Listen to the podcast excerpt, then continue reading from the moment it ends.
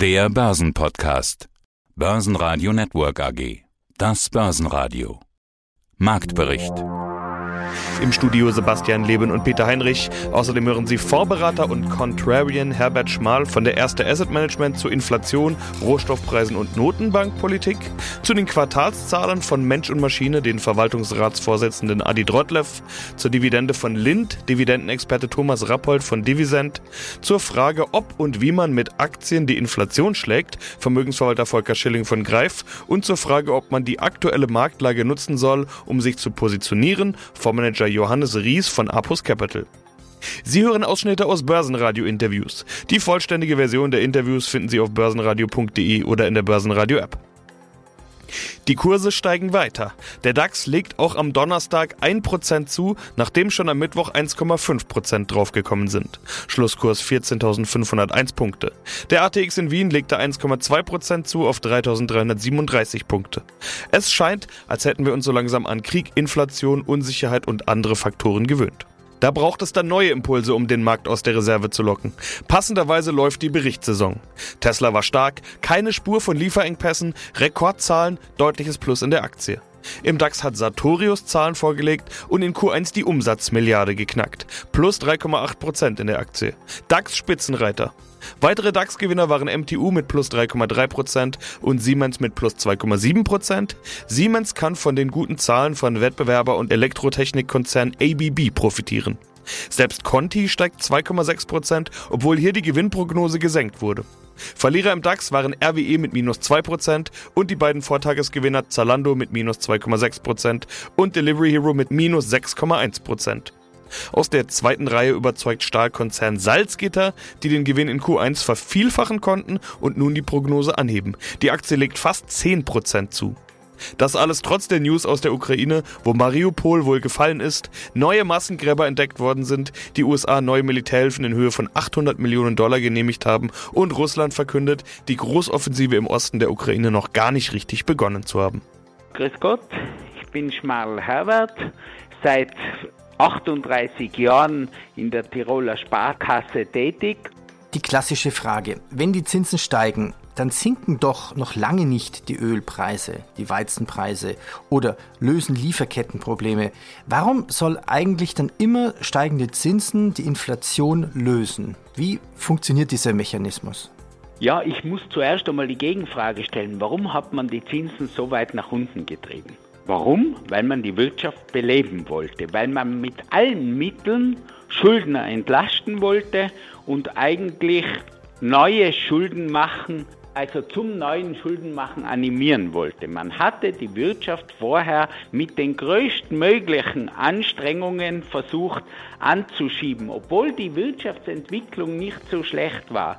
Wir haben eigentlich seit der Finanzkrise zweitausendacht neunzehn immer wieder starke Wirtschaften gesehen, einen boomenden Aktienmarkt, ansteigende Immobilienpreise, nur hat sich diese steigenden Preise nicht manifestiert in den Rohstoffen und in anderen, und jetzt sage ich auch in den Lebenshaltungskosten normal, weil die Lebensmittelpreise und so weiter Jahre trotz dieses Booms nicht gestiegen sind.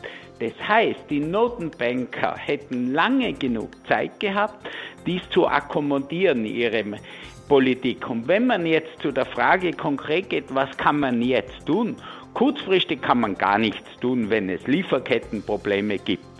Das ist einmal klar. Aber je stärker die Wirtschaft wächst, die Bauwirtschaft wächst, je leichter jeder, wenn es eh schon keine Zinsen gibt, wie wollen die Leute, die viel Geld haben, investieren in sichere Anlagen? Die Anleihen hat man ihnen als Anlage genommen. Ich kann ja nicht mit dem ganzen Geld in Aktien gehen. Was bleibt übrig? Auch die Immobilie mit einem vernünftigen Ertrag. Jetzt sage ich einmal, solange die Zinsen null sind und ich kann um zwei Komma fünf bis drei Prozent vermieten, schaut das attraktiv aus.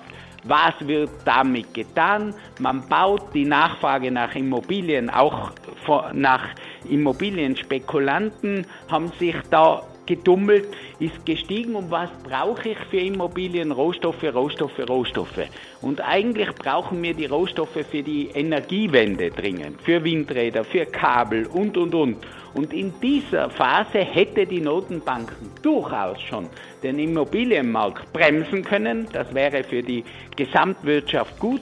Damit würde von diesem Bereich, im Fall von Beton, was ja auch Energie braucht, etwas Entlastung gewesen, und wir hätten ohne Probleme mit einem geringeren Wachstum, vielleicht mit einer leicht höheren Arbeitslosigkeit, diese Inflation am Anfang eindämmen können. Jetzt kam, nachdem die Inflation schon vor dem Krieg so hoch war wie seit vierzig Jahren nicht, dieser Krieg mit allen seinen tragischen Auswirkungen dazu, und jetzt schauen die Notenbanken so, als wären sie überrascht gewesen. Also sie haben die Wirtschaft, wo es möglich gewesen wäre, wo man gesehen hat, die Rohstoffe sind knapp, nicht gebremst rechtzeitig. Und jetzt, was will ich jetzt tun? Ich muss, ob die Zinsen auf null oder zwei sind, ist dem Ölpreis wurscht. Ob die Zinsen auf zwei oder vier sind, sind ihm auch wurscht. Wir werden ganz andere Zinsen brauchen, um dieses Inflationsgespenst wieder in die Dose zu bekommen. Mein Name ist Adi Drotleff, ich bin Verwaltungsratsvorsitzender der Mensch und Maschine Software S E. Zur Lage generell. Wir liegen genau in unseren Erwartungen, hatten Sie mir zu den Jahreszahlen gesagt, beziehungsweise mit Blick auf das Jahr. Jetzt sind ja doch sehr gute Q eins Zahlen gekommen. Würden Sie den Satz so wiederholen, wir liegen genau in unseren Erwartungen, oder sind Sie vielleicht sogar ein bisschen besser? Ja, im Moment sind wir ein bisschen besser. Man muss aber bei uns halt sehen, dass das Q eins und das Q vier die starken Quartale sind. Also man darf aus einem der starken Quartale jetzt nicht unbedingt linear auf den weiteren Verlauf schließen. Man kann hier sicher mehr sagen, wenn wir das Halbjahr hinter uns haben. Also wenn wir ein, eine Paarung von einem stärkeren und einem, schlechter, äh, einem schwächeren Quartal haben, dann kann man ganz gut sehen, wo wir liegen. Im Moment, hatte ich ja vorhin schon gesagt, liegen wir am oberen Ende unserer, unserer, unseres eigenen Korridors. Also da muss man sich jetzt von daher jedenfalls keine großen Sorgen machen, dass wir, dass wir da schnell abrutschen könnten. Ja, deshalb wurde die Prognose hier auch bestätigt. Rohertragszuwachs in der Bandbreite acht bis zwölf Prozent auf hundertfünfzig bis hundertfünfundfünfzig Millionen und ein Anstieg des Nettogewinns um achtzehn bis vierundzwanzig Cent auf eins Komma vierundvierzig bis eins Komma fünfzig je Aktie. Und daraus dann auch folgend eine Dividende von eins Komma fünfunddreißig bis eins Komma vierzig je Aktie nach eins Komma zwanzig im vergangenen Jahr. Über Ihre Dividende haben wir schon oft gesprochen. Sie sind da auch immer mutig schon in der Vorab Prognose, wohin sich das entwickeln wird. Aber ich habe auch den Satz gelesen, ambitionierte Ziele für das Geschäftsjahr zweitausendzweiundzwanzig bestätigt. Ich habe mich gefragt, wie sehr ambitioniert ist das denn? Also wie mutig gehen Sie auch ins Jahr? Ja gut, ambitioniert äh, sind unsere Ziele auf jeden Fall. Ich meine, wenn man wenn man eine Ansage macht, dass man im oberen Zehner zweistelligen Bereich, also an die zwanzig Prozent äh, im Ergebnis wachsen möchte, dann ist es per se ambitioniert. Von daher, das das ist der Grund für für dieses Label ambitioniert. Aber wie gesagt, das, also wir wir kommen da aus aus aus einer Periode, wo wir diesen Schwung haben. Man darf auch nicht vergessen, Corona hatte uns ja alle ein bisschen runtergebracht. Bremst. Wir haben diesen Bremseffekt zwar im Ergebnis äh, ganz gut auspuffern können, aber oben sind wir in zwei Jahren nur so viel gewachsen, wie wir normalerweise in einem Jahr wachsen. Also haben wir auch ein bisschen Nachholbedarf. Also von daher kann man das alles ein bisschen auf dem Teppich lassen, was da passiert. Ähm, ich denke, wenn jetzt nicht äh, um uns rum äh, irgendwas ganz Katastrophales passiert, dann befinden wir uns grundsätzlich schon in der Erholungsphase. Und wir sind halt wir sind in der glücklichen Lage, erstens im Softwarebereich bei Digitalisierung ähm, zugange zu sein, wo man jetzt nicht befürchten muss, dass die Nachfrage schnell schlechter wird, sondern ganz im Gegenteil. Und dann haben wir eben auch noch glücklicherweise die Kunden, die was entwickeln, die was planen, die Prototypen machen, also die sehr, sehr weit vorne in der in der Kette sitzen und nicht das, was, also deswegen betrifft uns eben etwas eine Stauung auf in der Produktion oder eine Stauung auf, auf der Baustelle nicht, nicht schnell direkt. Ne? Ja, mein Name ist Thomas Rappold. Ich bin Gründer und Geschäftsführer von Divizend. Divizend ist die weltweit erste Plattform für die Rückerstattung ausländischer Quellensteuer für Privatanleger. Und du sagtest mir, es ist die teuerste Aktie nach Berkshire Hathaway. Es ist eigentlich eine Hüftgoldaktie. Das wird man irgendwie nicht mehr los. Was kann das sein? Das Hüftgold? Naja, das haben die viele unserer Hörer an Ostern genossen oder in ihrem Osternest vorgefunden, weil das sozusagen der, der klare Marktführer ist. Die Rede ist vom, vom Lindhasen, übrigens dieses Jahr siebzigjähriges Jubiläum vom Lindhasen. Wir reden über Lindt und Sprüngli, also eine echte Kultaktie. In Zürich sagt man auch zur, eben zur echten Lindt-Aktie, die wird nicht mehr verkauft in der Familie, die wird quasi nur weitergereicht, vererbt äh, in der Familie. Und die Aktie steht jetzt im Moment auch auf einem Kursniveau, eben in Euro gemessen, auch von weit über hunderttausend Euro. Dann also wirklich eine schwergewichtige Aktie. Wer es etwas leichter möchte, kann auch den Partizipationsschein kaufen. Der bietet also auch einen ähnlichen Kursverlauf ab, aber um das Zehnfache eben günstiger als Partizipationsschein. Der Vorteil von der großen Aktie ist auch, dass man jährlich eben ein Schokopaket bekommt, wenn man zur Hauptversammlung geht. Dieses Jahr findet die Hauptversammlung wiederum nicht statt.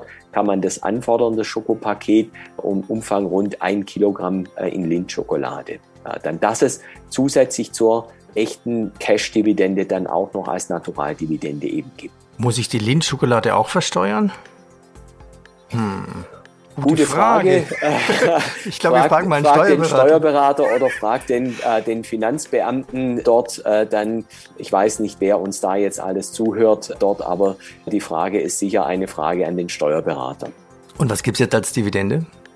Als Dividende gibt's dieses Jahr auf die Namensaktie dann eine Dividende in Höhe von eintausendzweihundert Franken, auf den Partizipationsschein dann hundertzwanzig Franken und das ist wiederum eine Anhebung von rund neun Prozent auf die Dividende vom letzten Jahr. Letztes Jahr wurden die Lindt-Aktionäre ja noch zusätzlich durch eine Jubiläumsdividende versüßt. Der Lindt-Vorstand konnte sich letztes Jahr, also im Corona-Jahr, leisten, die Dividende damals kräftig zu erhöhen zum Firmenjubiläum. Man hat dort also hohe Rücklagen ausgekehrt, weil man gesagt hat, sonst liegt es auf dem Cashkonto rum. Man braucht das Geld nicht, also schüttet man es an die Aktionäre aus. Auch ein gutes Motto im Sinne des aktionärsfreundlichen Kurses dann auch von der Firma Lindt. Mein Name ist Volker Schilling, ich bin Gründer und Vorstand der Greif Kapitalmanagement A G in Freiburg. Wie kommt man da raus als Anleger? Also wir haben Negativzinsen, jetzt offiziell sieben Komma neun Prozent Inflation, zweistellig, werden wir es wahrscheinlich im Mai noch hören, vermute ich mal, oder aller spätestens nach Pfingsten. Ich brauche ja als Anleger dann mindestens eine Rendite von zehn Prozent, wenn ich einen Fonds habe, dann vielleicht sogar noch mit Fondsgebühren dann von zwölf Prozent. Was sind denn die besten Fonds, die ich einsetzen kann? Wie kann ich denn zwölf Prozent Rendite an der Börse erreichen? Ja, das ist natürlich, man würde, langfristig würde man sagen, geht das nur mit Aktien? Ja, das ist das eine. Aber wenn wir es eben, wie ich gerade angesprochen habe, wenn wir meiner These folgen und den Markt es unvorbereitet trifft, dass es zu Veränderungen von Zinsen kommt, dann werden einen die Aktienmärkte dort auch nicht retten. Das ideale Produkt, würde ich sagen, ist eigentlich der Mischfonds, der mir die Aufgabe abnimmt, wie balanciere ich mein Portfolio vernünftig aus. Aber die, die Mischfonds werden ein zusätzliches, riesiges Problem bekommen in Zukunft, weil Inflationszahlen jenseits der zwei Prozent erzeugen eine völlig andere Korrelation zwischen Aktien und Anleihen. Und das kann man auch aktuell schon beobachten. Es ist ja tatsächlich verrückt, dass die Korrektur am Aktienmarkt eben nicht wie üblicherweise zu einer Flucht in Anleihen geführt hat. Im Gegenteil, wir haben eine gewaltige Flucht aus Anleihen gerade. Also das Thema, dass wenn Aktien nicht laufen, die Anleihemärkte mir Rendite bringen und umgekehrt. Diese Korrelation gilt nicht mehr in einem Regime, wenn wir Inflationsraten jenseits der zwei Prozent haben. Und da die meisten Mischfonds klassische sechzig vierzig Modelle sind, werden sie, wenn die Aktienmärkte dann auch noch korrigieren in so einem Umfeld, werden sie ihre Aufgabe nicht erfüllen können, die sie den meisten Anlegern versprochen haben, nämlich ein ausgewogenes, ausbalanciertes Portfolio abzubilden, indem man diversifiziert über unterschiedliche Assetklassen. Ich glaube, man muss völlig anders rangehen an die Sache, in dem Sinne, dass wir positive Korrelationen dieser beiden Märkte in Zukunft sehen werden. Und das haben wir ja auch schon gerade erlebt. Die Zinssteigerungen haben ja schon stattgefunden. Zehnjährige U S-Anleihen notieren schon wieder bei zwei Komma acht, zwei Komma neun Prozent. Also, also kann ich sagen, Anleihen sind keine neue Assetklasse, sondern ja. maximal ein Festgeldparkplatz? Ja, es ist ja geradezu schizophren, wenn Sie als Mischfondsmanager beispielsweise gezwungen werden, durch Quoten, durch fixe Quoten, Anleihequoten zu halten, auch wenn Sie sehen am Markt, dass es dort nur eigentlich Verluste gibt, weil weitere Zinserhöhungen führen zu massiven Kursverlusten. Man muss sich nur mal die unterjährige Österreich-Anleihe beispielsweise anschauen, wie die korrigiert hat bei minimalen Zinsveränderungen. Das heißt, wenn wir meiner Theorie weiter folgen, dass die Zinserhöhungen unausweichlich kommen, werden Anleihen massiv an Geld verlieren. Johannes Ries von Apus Capital, Gründer und Fondsmanager. Das bedeutet, Sie investieren jetzt. Ich will mal den Schluss des Textes vorlesen, den Sie mir schon mal gegeben haben. Die letzten paar Sätze, und daraus kann man vielleicht schon viel äh, schließen. Da sagen Sie, sehr oft erweisen sich merkliche Kursrückschläge im Nachhinein als attraktive Investitionsmöglichkeit. Mhm. Langfristig denkende Investoren werden häufig dafür belohnt, dass sie sich nicht von der allgemeinen Panik anstecken lassen. Wenn es auch aktuell so viele Unsicherheiten wie lange nicht mehr gibt, sind wir davon überzeugt, dass bei einer Auflösung der aktuellen Krisen unser Ansatz wieder tragen wird. Ja, das klingt, als würden Sie diese Unsicherheiten jetzt eben nutzen, um sich zu äh, positionieren. Ja, also wir sind sicher, weil keiner weiß ja, wie das in der Ukraine weitergeht und wie lange der Lockdown noch ist.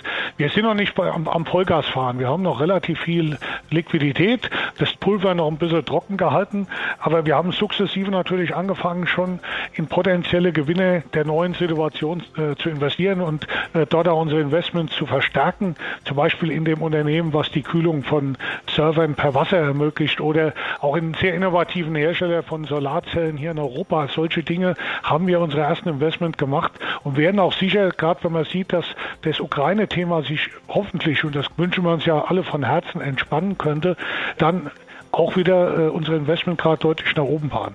Aber wie gesagt, wir glauben, vieles, was wir auch schon im Portfolio haben, ist sehr gut darauf aufgestellt und hat vielleicht sogar mittelfristig oder sogar relativ kurzfristig einen weiteren Schub durch das, was passiert ist. Dividenden, das ist ja euer Spezialgebiet. Ihr seid ja quasi so eine Art Fintech, habt eine Software entwickelt, um Dividenden wieder aus dem Ausland zurückzubekommen. Wie funktioniert diese Software? Wie kann ich mir das System vorstellen? Ja, also das kannst du dir so vorstellen. Wir, wir sind eben eine, eine Internetplattform. Wir haben es jetzt erstmalig weltweit ermöglicht, dass eben Privatanleger wie du und ich dann, die jetzt eben Aktien wie Swiss Life oder Lindt-Aktie oder L'Oreal-Aktie haben, dass die einfach auf unsere Website gehen können, auf meine Bindestrich quellensteuer Bindestrich zurück Punkt de, und dann kannst du dich in der Folge bei uns äh, bei Divizend eben registrieren, dein oder deine mehreren Wertpapierportfolien, je nachdem wie viel du hast, dann einfach dazu linken. Dann, dann werden also die Daten aus deinen Wertpapierportfolien reingeladen bei uns. Wir erkennen dann sofort, welche Werte quellensteuerrelevant sind, also ausländische Dividendenzahler sind. Wir stellen auch fest, wie lange du zurückliegend, über wie viele Jahre du zurückerstatten kannst, in welcher Höhe.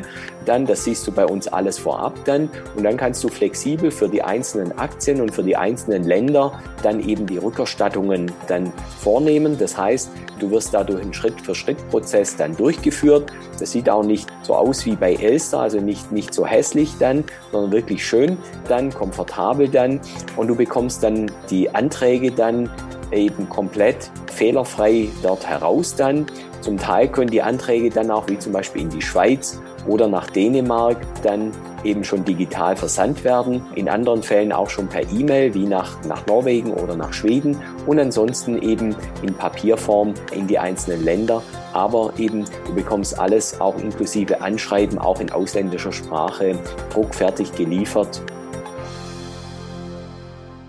Börsenradio Network A G. Marktbericht.